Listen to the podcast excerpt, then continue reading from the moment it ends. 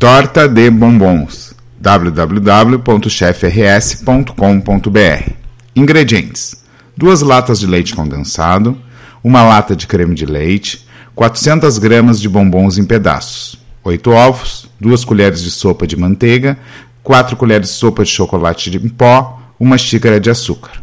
Modo de preparo: Faça um creme branco misturando em uma panela uma lata de leite condensado, 4 gemas e uma colher de sopa de manteiga. Mexa em fogo brando até aparecer o fundo da panela. Reserve. Faça um creme escuro misturando em uma panela uma lata de leite condensado, 4 gemas, uma colher de sopa de manteiga e 4 colheres de sopa de chocolate em pó. Mexa em fogo brando até aparecer o fundo da panela. Reserve. Junte as oito claras restantes com a xícara de açúcar em uma batedeira. Bata até formar um merengue.